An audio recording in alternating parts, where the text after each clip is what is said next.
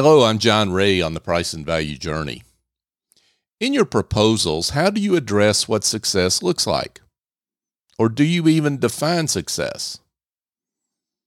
If the answer involves all the tasks that you will complete as part of the engagement, then your proposal risks falling flat and positioning you as a commodity.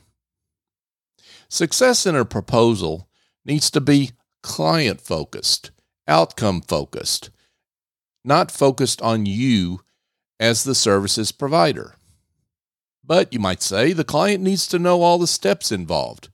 Well, no, the typical client doesn't want to know how the sausage is made. They may not even care whether the meal is sausage or fish. They just want the hunger pangs to go away. The success metrics you detail in a proposal need to be both tangible and intangible. Those metrics flow from an in depth value conversation, one in which you've allowed the client to dream aloud as to what their significantly improved life will look like as you perform your transformational work. Those tangibles should be as specific as you can get them. Instead of more sales, it should be sales will rise 50 to 90%. Intangibles should be both business and personal.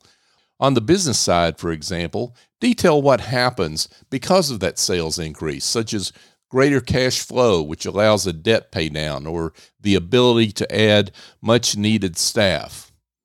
On the personal side, the effect of those increased sales could mean less worry, more family time, or a happier spouse.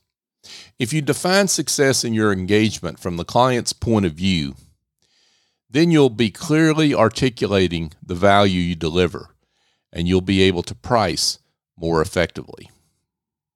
I'm John Ray on the Price and Value Journey. Past episodes of this series can be found at pricevaluejourney.com. And you're welcome to send me a note, john at johnray.co. Thank you for joining me.